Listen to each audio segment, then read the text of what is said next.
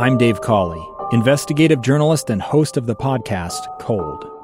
In October of 1985, a woman named Sheree Warren left work at a busy Salt Lake City office. To meet her estranged husband at a downtown auto dealership. She never made it home. Sheree's car surfaced weeks later in Las Vegas. In the parking lot of a hotel casino. No one knows how it got there. Strange. It was strange. Both Sheree's estranged husband and her boyfriend raised suspicion for investigators. I kind of thought that he might have done something. But no arrests were ever made. In Cold Season 3, we dig into double lives, make new connections in the case, and examine the difficulty raised by reasonable doubt. We want answers just as much as anyone else. They have creeps like that now, too, so nothing's changed. That's the new Cold Season 3 The Search for Sheree, now available anywhere you get your podcasts. Welcome back to Live Mic. I am Lee Lonsberry. I get emails periodically from the offices of various members of Congress, and typically they're for planning purposes, just to give me a sense of what the uh, various members of Congress are doing throughout the week. And I want to share with you just a, a, little detail I just received from the office of Senator Mitt Romney. Now, uh, this is under the the understanding that you know plans change and schedules can shift, and so uh, you know it's not hundred percent that this will actually transpire. But uh, the plan right now by Senator Romney tomorrow at 1 o'clock Mountain, along with fellow colleagues in the United States Senate, will from the floor of the U.S. Senate read Dr. Martin Luther King Jr.'s letter from Birmingham jail. You know that one, the letter written uh, by Dr. King in 1963. It later was widely published, became an important text uh, for the civil rights movement. Uh, since then, it's been published uh, over uh, 50 times. There are uh, countless editions, and it has become a staple in the literature of the civil rights movement. And tomorrow, it's expected uh, that Senator Romney, along with the uh, along with other members of the U.S. Senate, will, from the floor of the Senate, read that letter in its entirety. So uh, we'll keep an eye on that. It's an interesting uh, event, certainly, and the, the timing of it uh, is is certainly appropriate. So looking forward to that. Uh, what I want to talk to you now about is something that is taking place as we speak right now at this very moment. There are individuals, protesters, however you want to characterize them, uh, supporters of the Black Lives Matter movement and other movements, uh, are gathered right now in an area that they today are calling the Capitol Hill Organized Protest, CHOP. Now, this CHOP has had a, a, number of different names over the past few uh, days, depending on who you ask, uh, who you decide is the leader, uh, or which Twitter handle you follow. It, for a time, was uh, referred to as the Capitol Hill Autonomous Zone. Chaz, hashtag Chaz, was the name earlier on. And there has been there have been some uh, self-appointed organizers of this event, of this whatever you call it, and we'll get into greater detail in just a moment so we can maybe uh, come up with a better understanding of what's happening. But they, uh, these self-appointed leaders are now calling it the Capitol Hill Organized Protest, not the Occupy protest, but the organized protest. Hashtag CHOP. Now, what is this? There is a portion of Seattle which has been overtaken by protesters to the point where police have retreated from the area. There are barricades which are surrounding this area. And I'll admit, I have not been there. My understanding of what is taking place there is wholly dependent on social media, on videos that have been sent to me, uh, various news reporters gathering footage, various uh, members of the protest group uh, sending out footage and explanations of what's happening. But very basically, what has happened is this group of protesters, these organizers, have taken over a portion of Seattle. Yeah, no, no police. They're, they're not going in there. How's that possible? Well, let's hear from the chief of police herself. Seattle Police Chief uh, Carmen Best. Uh, she is an African American woman. She addressed the officer. She spoke to who the other officers, or rather the officers whom serve her, about the ongoing situation at the East Precinct on Thursday. Now, let me tell you, before we play this audio, I want you to understand that a portion of the city of Seattle, which has been uh, taken over by these protesters, includes a police precinct, the East Precinct. Regarding the takeover of that East Precinct, here is Seattle Police Chief Carmen Best addressing her officers. You should know leaving the precinct was not my decision. You fought for days to protect it. I ask you to stand on that line day in and day out, to be pelted with projectiles, to be screamed at, threatened, and in some cases hurt. Then to have a change of course nearly two weeks in, it seems like an insult to you and our community. Ultimately, the city had other plans for the building and relented to severe public pressure. I'm angry about how this all came about. Chief Best goes on to explain in further specificity in that address to her officers that the decision to retreat from this area was one that came from the mayor's office and was not a direct order from her, but rather she was merely transmitting an order which she had received from the mayor's office. Now, that comment, those comments, and that address to her officers came on Thursday. Yesterday, Chief Best appeared on Face the Nation, where she was interviewed by Margaret Brennan. She was asked what's happening exactly in Seattle. There are people who have um, occupied the area. Um, I, my understanding is they've actually changed the name to the Capitol Hill Occupied Protest area. We, there are a lot of folks there, a lot of differing objectives and agendas and uh, people who have congregated into the area. Um, one of our real challenges there is trying to determine who is a leader or an influencer um, that seems to change uh, daily. Um, I know that many of our city officials and others are trying to establish some sort of communication with someone who can um, give us some direction about what the intent is and how we might move forward.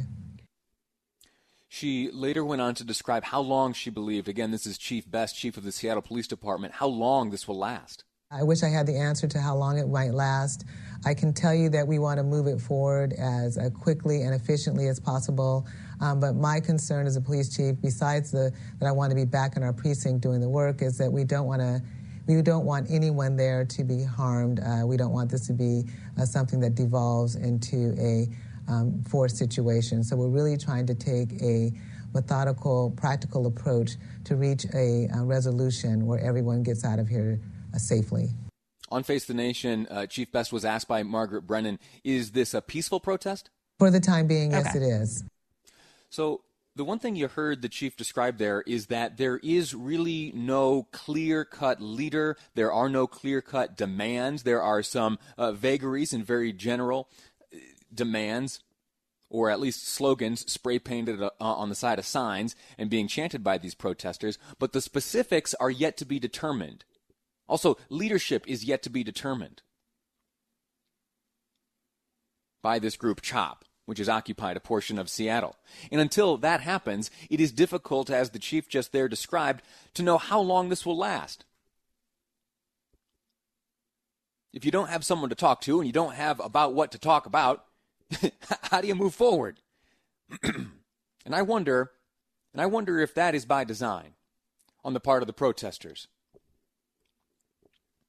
Sometimes, if you put forth a problem and that problem is solved, your relevance dis- disappears. And as long as there is ambiguity and as long as there is uncertainty, you can continue to have your street party. And, what I hope doesn't happen, you can continue to potentially motivate others in other c- cities to take up the same tactics.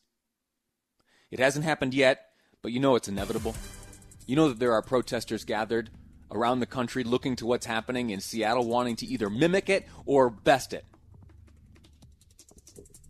I hope neither of those things happen. Next up, we're going to be speaking with a friend of mine who is in Seattle, Jason Rantz, host of the Jason Rantz Show on KTTH in Seattle. That's ahead on Live Mic. I'm Lee Lonsberry, and this is KSL News Radio. I'm Dave Cawley, investigative journalist and host of the podcast Cold. Don't miss Cold's new season 3, where I look into the unsolved disappearance of Sheree Warren, a woman last seen leaving her job at a Salt Lake City office in 1985. Police cast suspicion on Sheree's estranged husband and boyfriend, but never made any arrests or recovered Sheree's remains. Find Cold Season 3, The Search for Sheree, anywhere you get your podcasts. Yeah.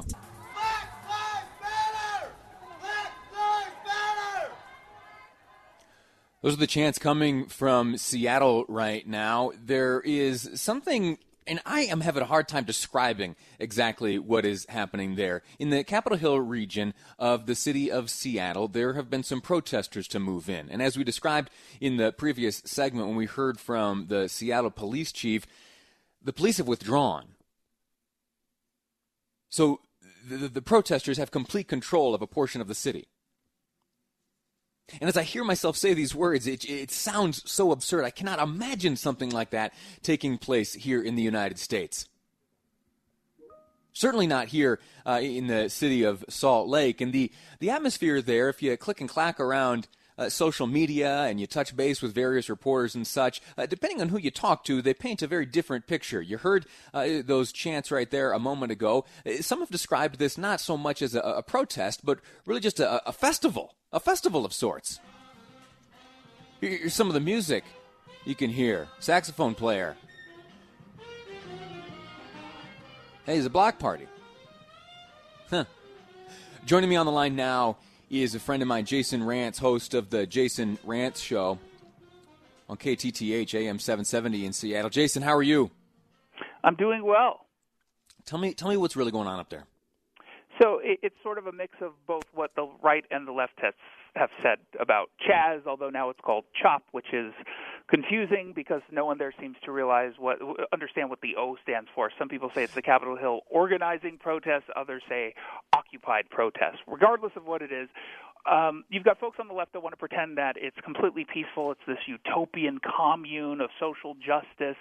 And on the right, you've got people saying it's just the, moment you step foot within the six block radius, you will be uh, actively assaulted. It, it, it's mostly safe until it's not. It's peaceful until it's not. It's got this street fair feeling, this block party feeling, which oddly enough I think is actually pretty offensive to the, the idea that this is supposed to be about fighting racism and police brutality. But because there's no police and folks know that, and because it's bringing together a whole bunch of different kinds of rather extreme activists like Antifa, like anarchists, mm-hmm. there is violence there. Break uh, fights are breaking out throughout the day and into the evening. They kind of happen out of nowhere. They get resolved quickly, and then they start again just a few minutes later because they're not making any arrests of the people who are committing the assaults or getting into the fights, and so they just end up releasing the person and then they just restart again. Now there's this effort in the Chaz or Chop to get people like me or anyone who's deemed a uh, conservative provocateur, which of course I'm I'm only one of those things, uh, to, to to block us from getting any video of what's going on. And so they've got people in the crowds who will actively bump into you and step in front of your cell phone camera so that you can't get a clean shot of everything that's happening. Which of course I think actually makes that worse because now you're just saying it's so bad you don't even want to get it on video. It, it happened to me. It happened to a colleague of mine, Julio Rosas, over at townhall.com. We kind of been yeah. covering it together over the past couple days during the week at Friday and into the to the weekend. So it, it, it's a mix of things. It's light in some cases, and then it gets pretty intense in others. We heard from Chief Best describing one of the challenges that she and her department are facing as they are unable to exactly identify who is leading this and what are the demands of those who uh, ascribe to the CHOP or CHAZ doctrine. Any sense of that? Who, who is leading? So there is no leader, and that's again part of the problem with dealing with this uh, six block radius that they've occupied illegally. There's no singular leader. There are people who have sort of stepped up and made decisions, but they're only decisions that are being made within a small subset of the larger activist community there. We have someone named Raz Simone who is mm-hmm. a rapper who, who's a community activist. He has taken some of the leadership on the security. It's gotten pretty dangerous because they're just going ahead and chasing down people and confronting people who they think committed a crime. You've got folks like Nikita Oliver, who is a community activist, former mayoral candidate. You have Kshama Sawant, who is a socialist Seattle City Councilwoman. When they show up, they also try to take control. There's no singular organizational sort of hierarchy that can make this all worthwhile. So what ends up happening is you've got a bunch of different messages and a bunch of people who aren't on the same page, and that's where a lot of the conflict is coming from. I, imagine with that uh, fracturing, it's it's hard to understand exactly what the demands are. How do you negotiate with an organization or a group where uh, that organization or group is unable to communicate its demands? A hundred percent. So on the one hand, you've got Black Lives Matter Seattle King County that lists some of their demands, which simply says defunding the police alongside other things. Now, defund the police means oddly again a, bunch of different things to a bunch of different people.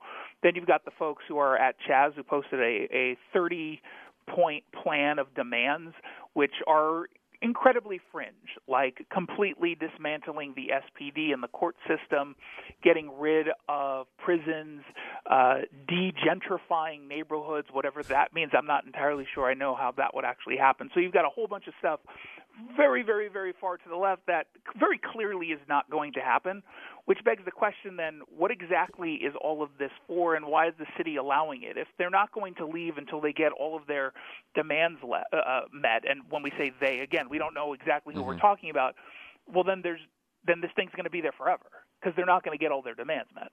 Yeah. We're speaking with Jason Rantz of the Jason Rantz Show in Seattle on AM 770 there. What do you think is motivating those who are uh, showing up uh, to this six block portion of Seattle? So I, I think it's mixed. I think some folks are showing up very clearly because it's become a tourist attraction and they want to show up and take photos and video and not really participate in anything and go home. You've got some people who like the idea of a commune separated from the police brutality question or policing in general. They're showing up, they've created a garden, they've set up a camp, they have concerts, they're playing frisbee. So that's just them taking advantage of what started, what was supposed to be about police brutality, and in, in a lot of ways it's just become a parody of itself. And of course, you still have the folks there who are showing up because they want to get a message out there and start a movement on policy. Unfortunately, those are the folks who are being completely drowned out, and they're being defined by some of the crazier elements within this group. At the same time, you've got activists who are doing marches and actually going to the table and trying to have conversations with the mayor's office and their individual council members, who I think the focus from a policy standpoint should be be more on them rather than on Chaz. But when you've got this sort of uh, street fair, if they want to call it that, happening at the same time, it's hard not to pay attention to that. What brings this to an end? Um, the city's going to have to give something up, and my assumption is, my fear is they're going to give up this East Precinct police station that's currently in the middle of the occupied zone. They want to turn that into a um, like a community center for people. I, I think they may end up doing that, but they'll do that at the expense of not just low cop morale, but we've already seen officers starting to get the process moving to retire early or resign completely. Oh so gosh. they may end up getting what a lot of these folks want, which is a bunch uh, fewer cops out on the streets, and that that of course is dangerous. I fear that other. I, fear that groups uh, assembling themselves in other cities across the country are going to look to Seattle and say, "Hey, now, that looks like a pretty fun tactic. Do you think that this behavior will spread? A hundred percent, and that's what I've been saying on Fox as of last week. That was my singular issue. If there's some folks in L.A. or New York or Salt Lake City who say, "Hey, look, we've we've had to deal with some of the the nonsense, but for the most part, we've got to we've certainly gotten to escape this kind of stuff." Well, this is the kind of thing that gains momentum, and other activists who like this idea, especially in the anarchist groups and the Antifa groups, they're going to try to start this on their own. They started to do it in Nashville. They tried to do it in Portland. Those plans fizzled, but they're very clearly we're starting to very clearly see people taking the steps yeah. to enact similar situations in their own neighborhood. So, for anyone who thinks this is just going to stay in Seattle, I, I, think you are sorely mistaken. Well, my fingers are crossed it doesn't sneak down here into Salt Lake City. Uh, Jason, thanks so much for your time. Stay safe. Uh, you plan Thank on you. heading back out there at all? Um, I will be on Tucker Carlson later today, live from the scene. So we'll see how that. Goes. Oh goes. wow! What, what time? Uh, it'll be in the five, six o'clock hour your time. All right, we'll tune in. Jason Rantz, thank you so much. Host of the Jason Rantz Show in Seattle on AM 770 KTTH. Thanks again.